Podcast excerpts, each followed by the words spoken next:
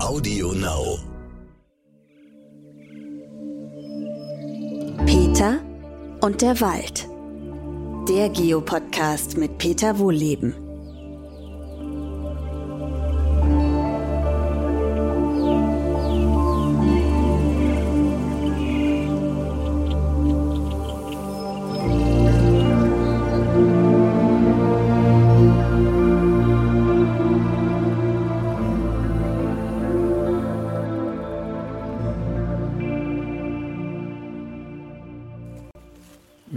Zu meinem neuesten Podcast.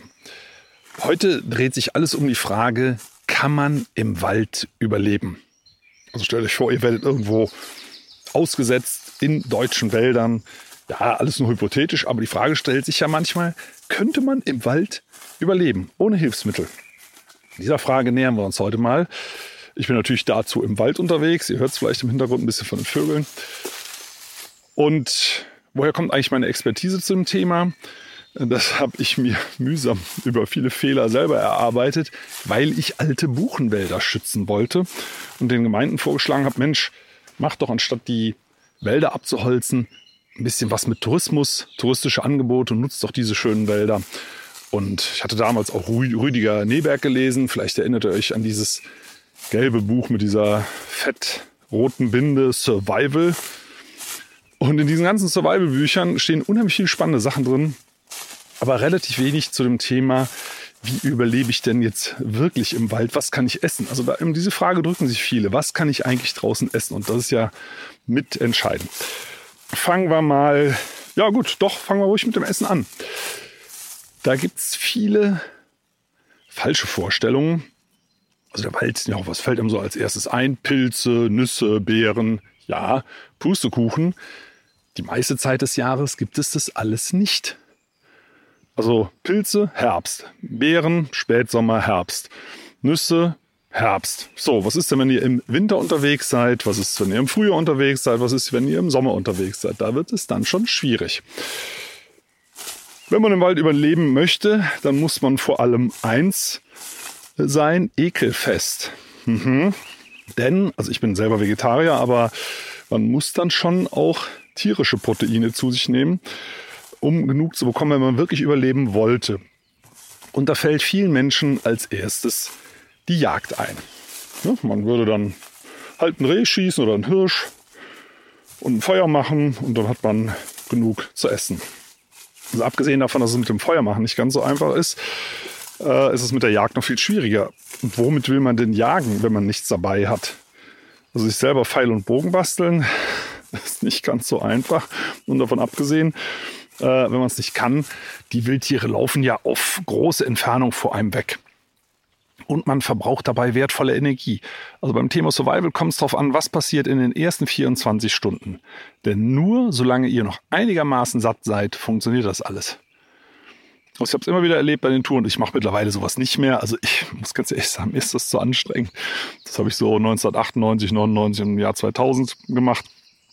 Äh, aber da war es so, dass in den ersten 24 Stunden die Leute noch sehr viel ausprobiert haben und nach 24 Stunden kommt regelmäßig ein Einbruch. Ne, am Anfang denkt man auch, ja, also wenn es wirklich in der Situation ist, ähm, ist ja alles nicht so schlimm. Ich komme da schon wieder raus. Jetzt bei den Wochenenden, wo die Leute gebucht hatten, war es natürlich klar. Also wir haben das immer Freitag, Samstag, Sonntag gemacht. Die haben gesagt, naja, bis Sonntag ist ja sowas wie Heilfasten. Äh, das ist es aber nicht.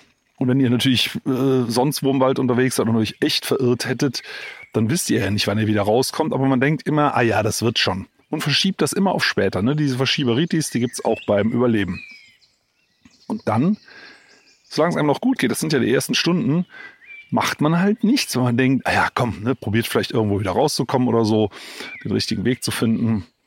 Aber dass man bei Essen anfängt zu probieren, das macht man nicht. So, und Essen ist dann eben nicht große Wildtiere. Nehmen wir mal an, es ist Frühling. Da könnt ihr natürlich ein paar Kräuter essen, keine Frage. Oder frisch austreibende Blättchen hier von, von der Buche, von der Eiche, von der Hainbuche. Das kann man alles essen, aber da sind ja nicht schrecklich viele Nährstoffe drin. Da sind teilweise auch Bitterstoffe drin. Äh, das schlägt einem auf den Magen. Äh, nicht ohne Grund. Die Bäume wollen ja nicht, dass ihr die aufesst. Das ist übrigens der Grund auch, warum äh, viele Getreidearten in der, in der Schale äh, solche Stoffe haben, von denen man ein bisschen Durchfall kriegt, weil die meisten Pflanzen möchten einfach nicht gegessen werden. Man sollte sich also in solchen Zeiten, wo es eben keine Nüsse, Beeren, Pilze gibt, auf zum Beispiel Insekten konzentrieren. Also, man schaut sich zum Beispiel den nächsten Ameisenhaufen an. Da laufen sehr viele Waldameisen hin und her. Zu viele von denen sollte man auch nicht essen, weil die halt sehr viel Säure, Ameisensäure enthalten, um sich zu verteidigen. Was gut geht, das sind Bockkäferlarven. Ja, das ist alles nicht lecker, ich weiß, aber ihr wollt ja überleben. Dazu schaut man unter umgefallenen Bäumen, die vielleicht schon so ein Jahr oder zwei liegen. Das sieht man daran, dass die Rinde teilweise schon sehr lose ist. Und dann macht man die Rinde ab und da wird's lustig. Da wimmelt es nur so von Leben. Also nochmal, ich kann es gar nicht oft genug betonen, ich bin Vegetarier, überwiegend vegan.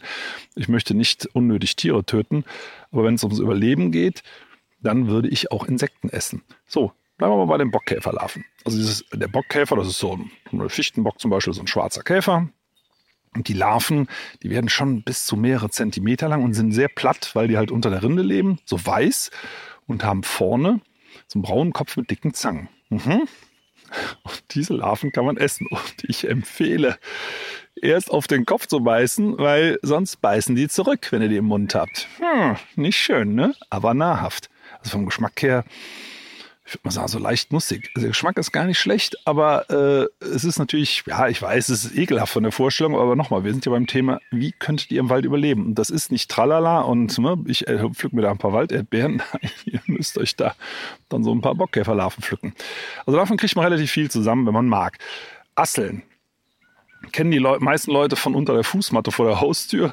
Äh, aber der ganze Wald ist voller Asseln. Also überall sind kleine Asseln. Asseln sind Krebstiere. Übrigens super faszinierend. Ne, die, die atmen quasi wie mit Kiemen. Die müssen deswegen immer sehr feucht bleiben. Und die schmecken auch so. Also die schmecken wie, ja, eigentlich so fischig, garnelig. Also man schmeckt denen die Verwandtschaft an. Auch davon gibt es eine ganze Menge. Also wenn ihr so ein bisschen Survival Light habt, also zum Beispiel eine Pfanne dabei hättet, wo ihr die rösten könnt, dann, ist, dann schmecken die anschließend fast wie Chips. Also das haben wir dann manchmal auch gemacht, ne, dass wir eine Pfanne, ein bisschen Öl mitgenommen haben. Also die Teilnehmenden, die durften Tasse, Messer, Schlafsack mitnehmen. Und ich habe noch so ein paar Hilfsmittel mitgebracht, äh, dann um das so ein bisschen äh, zuzubereiten zu können. Übrigens, wenn ihr denn Feuer machen wollt, so halb authentisch, also die ganzen Tipps, die ich euch gebe, ihr glaubt ja nicht im Ernst, dass ihr in Deutschland irgendwo im Wald überleben müsst, aber ihr könnt das ein oder andere vielleicht einfach mal für, auf dem nächsten Waldspaziergang ausprobieren. Vielleicht fangt ihr nicht gerade mit dem Bockkäferlarven an, sondern vielleicht mal, wenn ihr irgendwo ein Feuerchen machen wollt und dürft, dann äh, das Feuer mit Stahl und Feuerstein zu machen, wie vor 2000 Jahren. Das ist wirklich cool. Äh, da könnt ihr, da gibt es diese Blechdosen mit Eisbonbons oder so. Auf jeden Fall so eine kleine Blechdose. Da macht ihr, wenn die leer ist, oben mit dem Nagel ein Loch rein und dann habt ihr wie so einen kleinen Kohlenmeiler. Da rein schnippelt ihr irgendwelche alten Baumwollklamotten in so kleinen ja, Fätzchen, vielleicht so drei mal drei Zentimeter groß oder so, so kleine Läppchen und stellt die das nächste Mal mit auf den Grill oder in ein Feuer, äh, damit die verkohlen können, diese Läppchen. Und dann kommt aus, oben aus dem äh, Loch von dieser Dose, also in, die kommt in die Dose rein, natürlich äh, dann wie gesagt ins Feuer und oben aus diesem kleinen Loch kommt dann so weißer Rauch raus. Und wenn es nicht mehr raucht, dann könnt ihr diese Dose mit einem Handschuh an Seite stellen, abkühlen lassen und dann habt ihr richtige Kohleläppchen.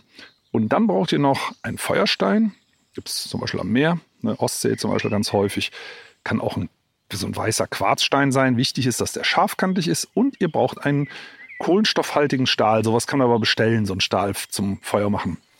Äh, also ich meine jetzt nicht diese Magnesium-Sets, da reibt man mit dem Messer drüber und da sprühen die Funken, da kann man auch direkt ein Feuerzeug nehmen. Nee, ich würde es schon wirklich so machen wie vor 2000 Jahren. Also mit dem Stahl, den, den Stein in die Hand, auf den Stein kommt so ein Kohleläppchen und da schlagt ihr dann mit dem Stahl Funken rein und dieses Kohleläppchen fängt diese Funken und dann kann man das mit etwas Hanf oder mit mit etwas Pflaum von Weiden oder von Weidenröschen, also irgendwelcher natürlicher Pflaum. Da legt man dieses glühende Kohleläppchen rein, pustet dann kräftig und wuff, kommt auf einmal eine Flamme. Da sollte man natürlich dann auch äh, ein bisschen trockenes Holz, reisig an Seite liegen haben, dass man das sofort starten kann, das Feuer.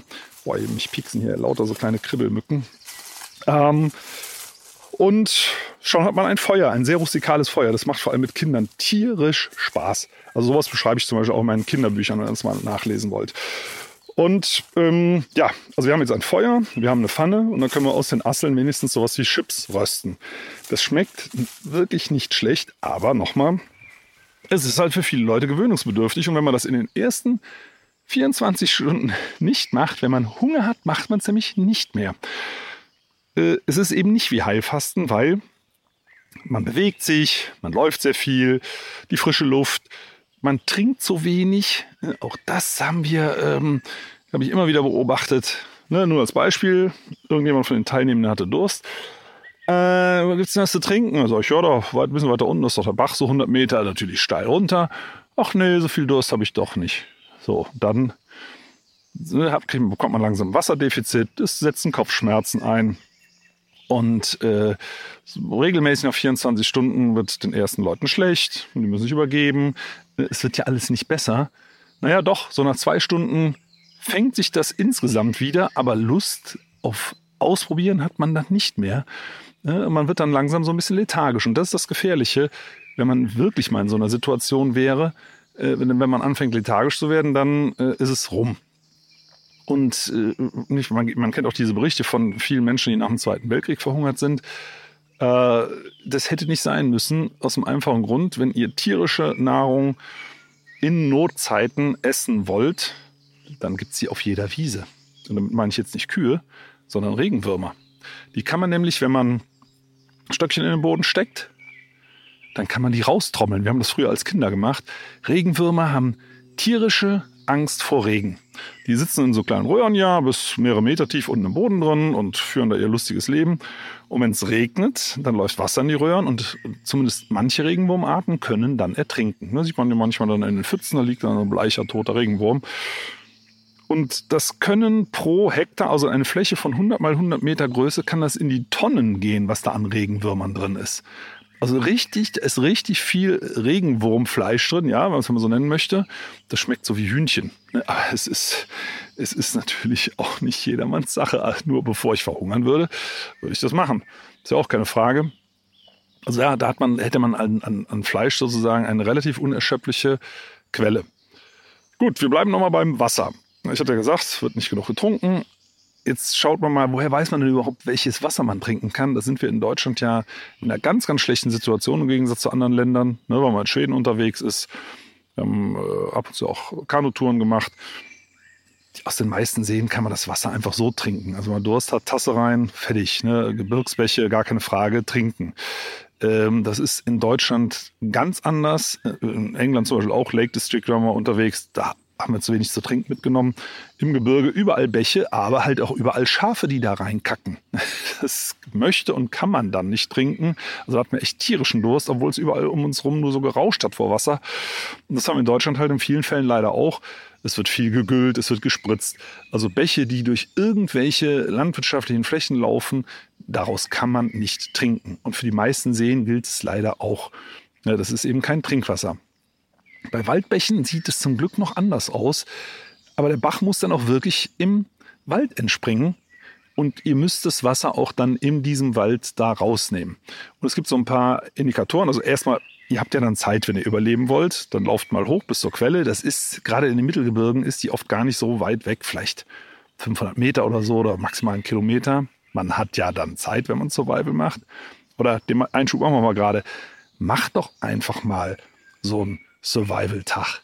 Also da kommt es dann gar nicht auf die Kilometer an. Also guckt irgendwo, dass ihr ein Waldstück findet, wo ihr sagt, da mache ich das. Und lasst euch den Tag Zeit. Dann ist das ja nicht schlimm, wenn man mal einen Kilometer läuft, um eine Quelle zu finden. Äh, weil ihr habt ja sowieso einen ganzen Tag Zeit und wollt ja nur nachher wieder auf dem Parkplatz ankommen, wo ihr euer Auto stehen habt. Ja, so würde ich das machen. Also Quelle suchen. Okay, der Bach läuft wirklich komplett durch den Wald. Und wenn ihr, wenn die Quelle aus irgendeinem Grund mal viel zu weit weg ist, dann schaut, ähm, was ist denn unter den Steinen? Sind dann zum Beispiel Steinfliegenlarven. Die haben so zwei Antennen. Das sind so ganz platte, braune Larven, die sind so, das sieht aus, ja, die haben auch schon so sechs Beinchen. Äh, ja, sieht, sieht schon fast aus wie Insekten. Es sind ja auch Insekten. Äh, mit zwei Antennen hinten dran. Die sind immer ein Indikator für gute, gute Wasserqualität. Vielleicht habt ihr das große Glück und findet auch Salamanderlarven. Salamanderlarven von einem Feuersalamander, ne, dieser schwarz-gelb ähm, gefleckte äh, Lurch. Lurchi, kennt man vielleicht auch noch von früher, wegen den Schuhen da. Und diese Salamanderlarven, die sehen so ein bisschen aus wie Molche. Also die leben im Wasser, die sind so braun äh, mit so dunklen Flecken. Und an den Beinchen haben die, die, der Beinansatz ist so ganz leicht gelb. So daran erkennt man die. Und die brauchen ganz, ganz sauberes Wasser. Also wenn die Viecher da oben, wenn ihr die irgendwo findet, da könnt ihr wirklich bedenkenlos trinken. Es gibt ganz, ganz wenige Ausnahmen, wo aus von der Geologie her äh, irgendwas äh, ist, irgendwelche Mineralien, die halt für Dünnpfiff sorgen. Also ich habe das mal während des Studiums, da war ich zu einem Praktikum äh, in einem Forstamt und da gab es eine ganze Gemarkung, wo ein Bächlein durchlief im Wald und dieses Bächlein, äh, diese Gemarkung hieß im Dünndrisser. Ne? ist auf Platt, also Dünnpfiff im Dünndrisser. Da war klar, aus solchen Bächen trinkt man nicht. Aber das ist echt die große Ausnahme. Also im Notfall oder auch mal zum Ausprobieren, wenn es so macht, wie ich es gerade beschrieben habe, kann eigentlich nichts passieren. Da ist immer die große Sorge. Aber was ist denn, wenn da gerade ein toter Fuchs reingefallen ist? Also tote Füchse liegen in der Regel nicht in Bächen. Also ich habe, ich kann mich glaube ich überhaupt nicht erinnern, dass ich schon mal ein totes so Säugetier in einem Bach gefunden habe. Also das sind aber immer so die, die Sorgen, die man hat. Also, und das kann man aber auch klären, indem man den Bach bis zur Quelle hochläuft. Da seid ihr dann ganz auf der sicheren Seite. Also das Thema Trinken. Und man kann ja nicht genug trinken, das macht man dann aber häufig nicht. Ihr schwitzt ja im Wald auch mehr, ne, wenn ihr euch bewegt. Da müsst ihr schon ordentlich trinken. Und alle Schräge reißen, dann kocht er das Wasser halt ab und macht einen Tee. Dann sind wir beim nächsten Thema. Tee habt ihr natürlich genug im Wald. Ähm, zum Beispiel kann man Brombeerblätter nehmen, man kann Fichtentriebe nehmen, gerade wenn die im Frühjahr frisch austreiben, ähm, dann, das, die schmecken ja so zitronig, ne, so leicht mit einer leichten Harzunternote, aber wirklich gar nicht schlecht. Kann man ganz tollen Tee draus machen. Übrigens, wenn ihr jetzt nicht auf einem Survival-Trip seid, sondern einfach irgendwas für zu Hause sammeln wollt, nehmt mal die, die so frische Fichtenspitzen mit nach Hause und die könnt ihr sehr schön in so ähm, Gemüse- und Obst-Smoothies mit reinmixen. Das ist einfach cool, dann habt ihr halt so einen Waldsmoothie. Aber draußen nützt uns das nichts. Kalorien bringt das ja nicht allzu viele. Also das Thema Insekten, das haben wir ja schon so ein bisschen durch. Ähm, es gibt auch noch was anderes, was euch helfen kann im Frühjahr. Im Frühjahr, nochmal, es ist eigentlich die nahrungsärmste Zeit für Survival-Trips. Aber eine richtig große Nahrungsquelle gibt es im Frühjahr und die ist auch 100% vegan und zwar das ist Baumkambium. Baumkambium ist was richtig Tolles. Sucht euch mal eine Fichte, die der letzte Wintersturm umgeworfen hat, die aber noch voll im Saft ist, also richtig grün. Ähm, und die Bäume pumpen sich ja voll Wasser, also es muss, der Baum muss richtig saftig sein, sonst klappt das nicht. Das Cambium ist nämlich die Wachstumsschicht, die zwischen Holz und Rinde sitzt.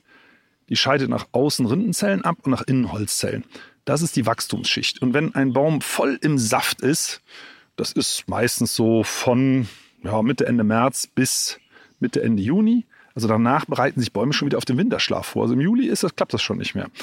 Aber in dieser Zeit, ne, sagen wir mal Mitte, Ende März bis Ende Juni, wenn ihr dann so Fichtenrinde äh, mit dem Messer so ein bisschen abschält, das lässt sich, daran merkt ihr das auch, ob die wirklich saftig ist, dann richtig abreißen in ganzen Bahnen. Äh, und dann denkt man, man hat das blanke Holz vor sich. Aber nee, das ist es nicht. Also es glänzt dann auch richtig feucht. Und wenn ihr dann flach mit einem Taschenmesser über den Stamm streicht, dann hebt sich so hauchdünn, das ist wirklich vielleicht einen halben Millimeter oder so, eine, eine ganz dünne Schicht ab. Und äh, kann man so in so Streifen abschälen. Die schmeckt wie Mohrrüben, auch so leicht süßlich. Also wirklich, ich finde das total cool und das liest man interessanterweise fast nirgendwo. Das ist eine echte Nahrungsquelle. Also es ist Stärke und Zucker drin, das ist ja das, was der Baum braucht. Ne? Ihr seid dann quasi in der Vorratskammer vom Baum.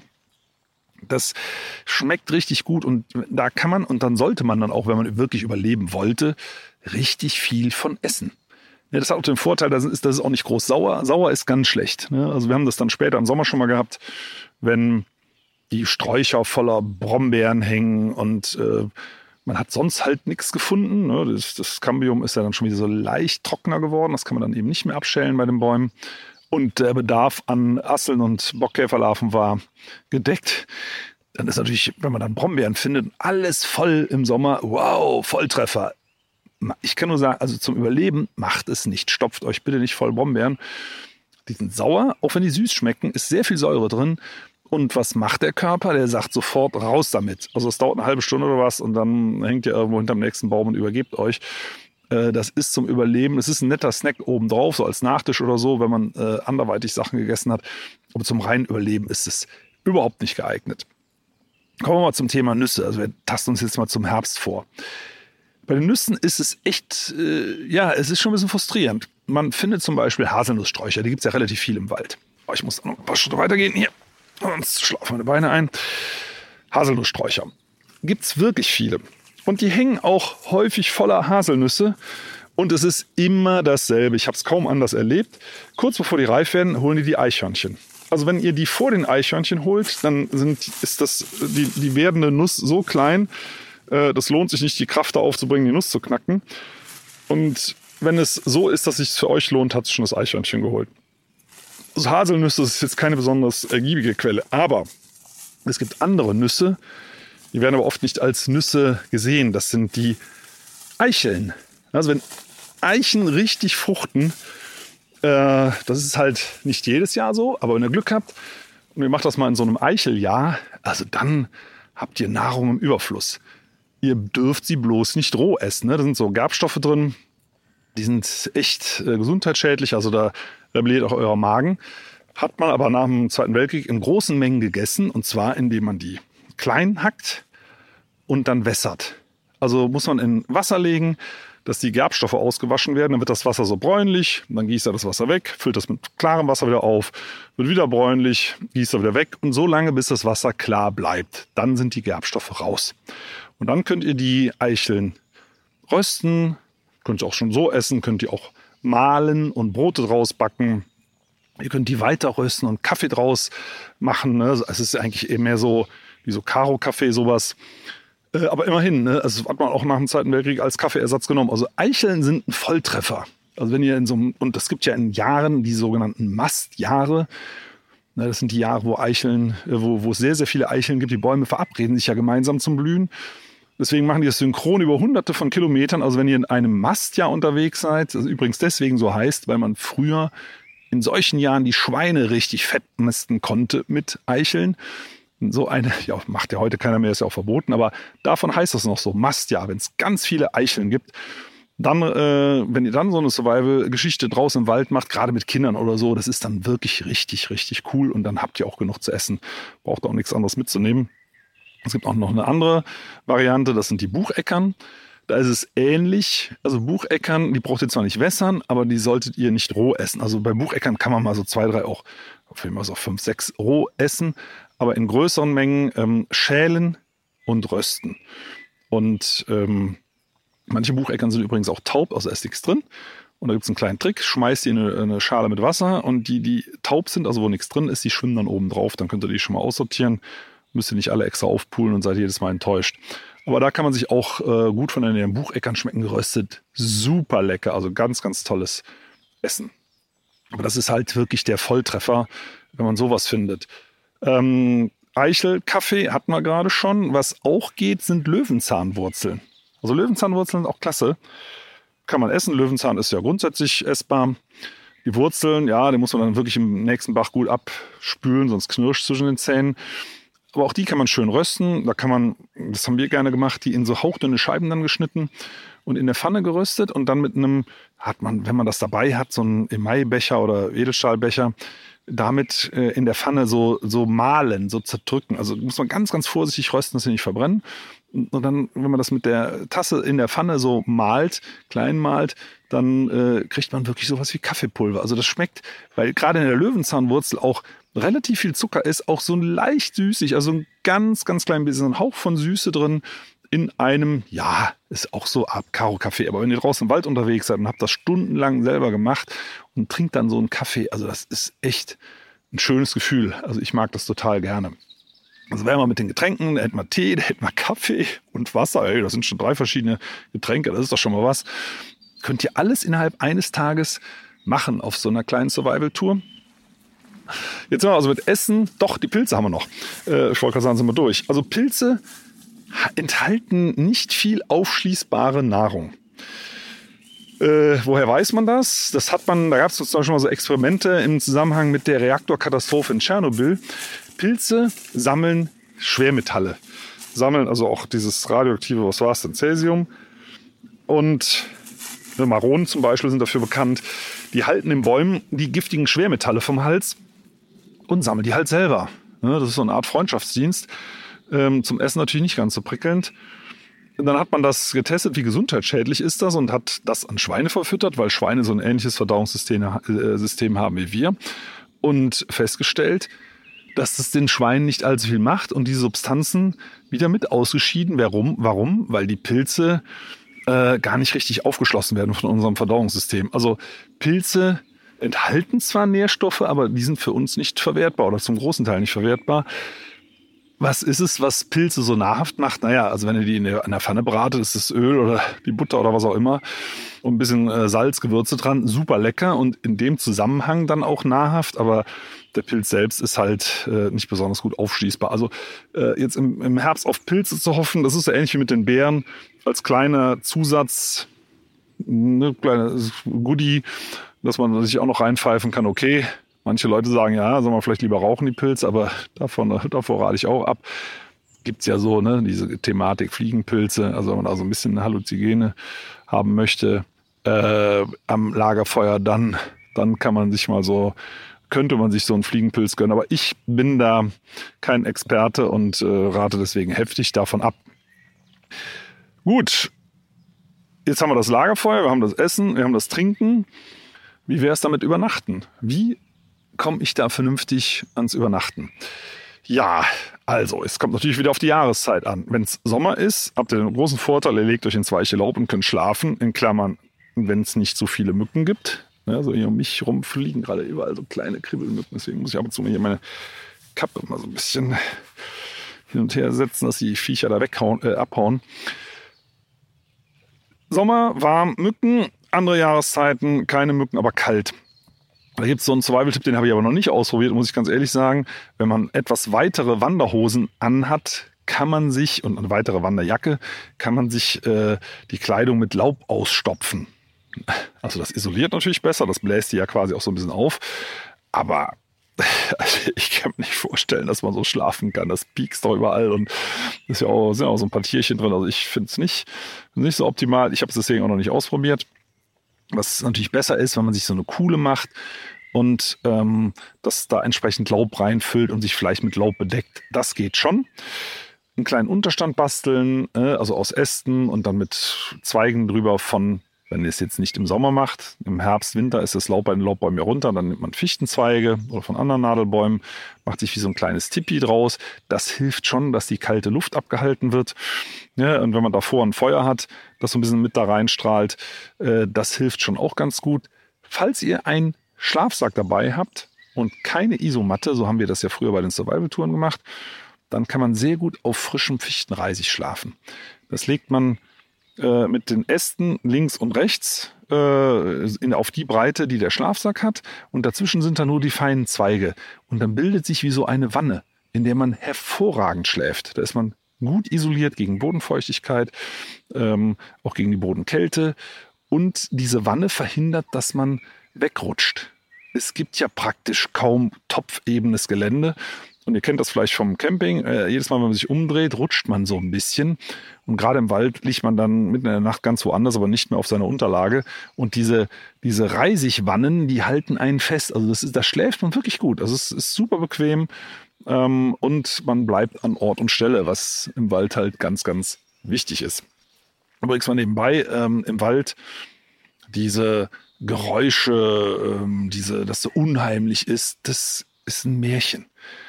Also im Wald selber ist es nachts meistens ruhig. Es wird ja kühler abends, dann schläft der Wind ein. Also auch der Wind rauscht, außer jetzt in Sturmwetterlagen oder so, selten durch die Bäume. Ähm, die ganzen Vögel sind quasi ins Bett gegangen, jo, ab und zu mal ein Kreuzchen oder so. Äh, die Wildtiere sind übrigens die allermeisten rund um die Uhr aktiv. Also Hirsche, Rehe, Wildschweine, die sind auch nachts aktiv, aber die kommen ja nicht bei euch vorbei. Die haben ja Angst vor Menschen kann sein, dass mal ein Reh schreckt, so nennt man das. Also wenn das Reh aus einer relativ großen Entfernung mitkriegt, oh, da hinten sind Menschen und das mitten in der Nacht, mitten im Wald, wo es gar nicht damit rechnet, dann erschreckt sich das und sagt den anderen Rehen Bescheid, indem es so eine Art Bellen macht. Das hört sich dann so an, so.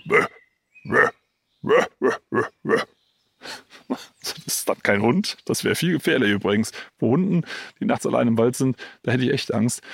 Und das hört sich an wie Hundebellen, aber nein, es sind Rehe, die schrecken. Aber auch das hört man ganz, ganz selten. Also im Wald ist es nachts in aller Regel sehr, sehr ruhig.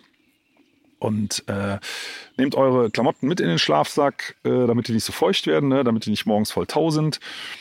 Wenn ihr Brillenträgerin oder Brillenträger seid, äh, äh, legt eure Brille in die Schuhe. Da findet ihr sie nämlich wieder. Oder ihr legt euch so dicht neben einen Baum, dass es an den Ast hängen könnt, die Brille, nicht, dass ihr irgendwo drauf tretet. Das Nachtlager äh, bitte unter Nadelbäume äh, legen, auch im Sommer.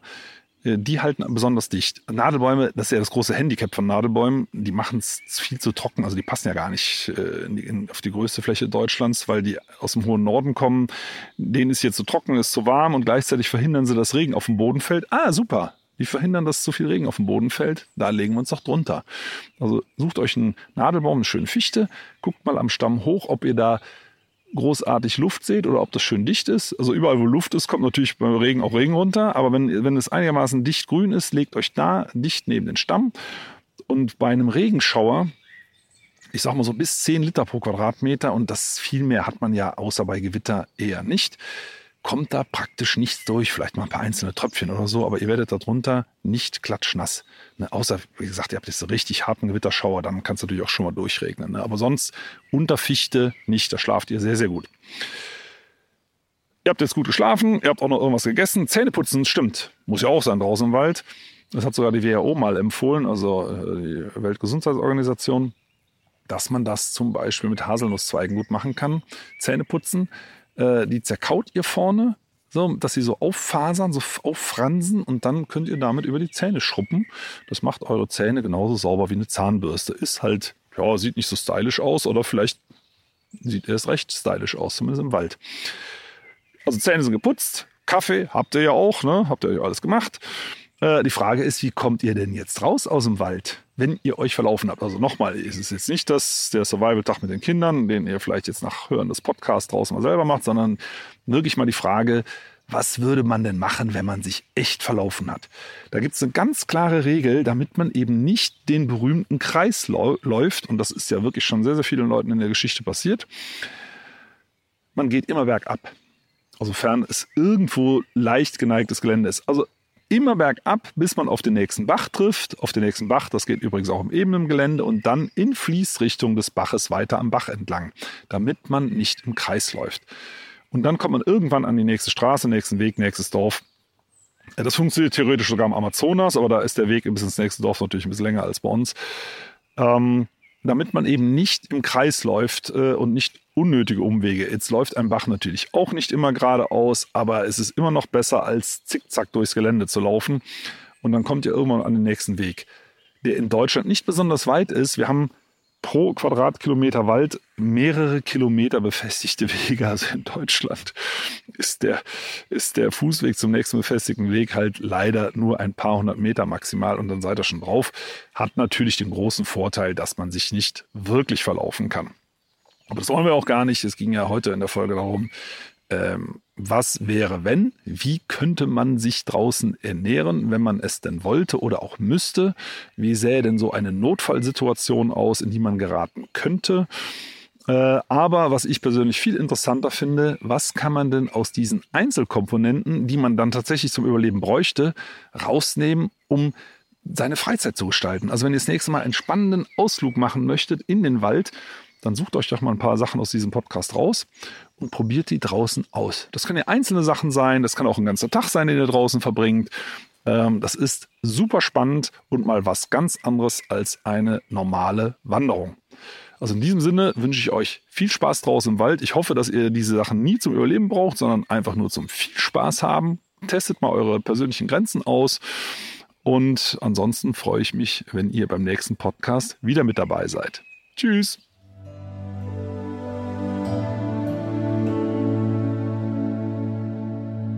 Schön, dass ihr zugehört habt. Vielen Dank. Und wenn euch die Folge gefallen hat, abonniert doch den Podcast gerne auf AudioNow, Apple Podcasts, Spotify oder anderen Plattformen. Und über eine Bewertung bei Apple Podcasts würde ich mich auch sehr freuen. Übrigens könnt ihr dort auch gerne kommentieren. In der Podcast-Beschreibung findet ihr auch einen Link für ein Abo für Wohllebenswelt, mein Magazin. Und für euch alle gibt es dann eine Gratis-Ausgabe dazu.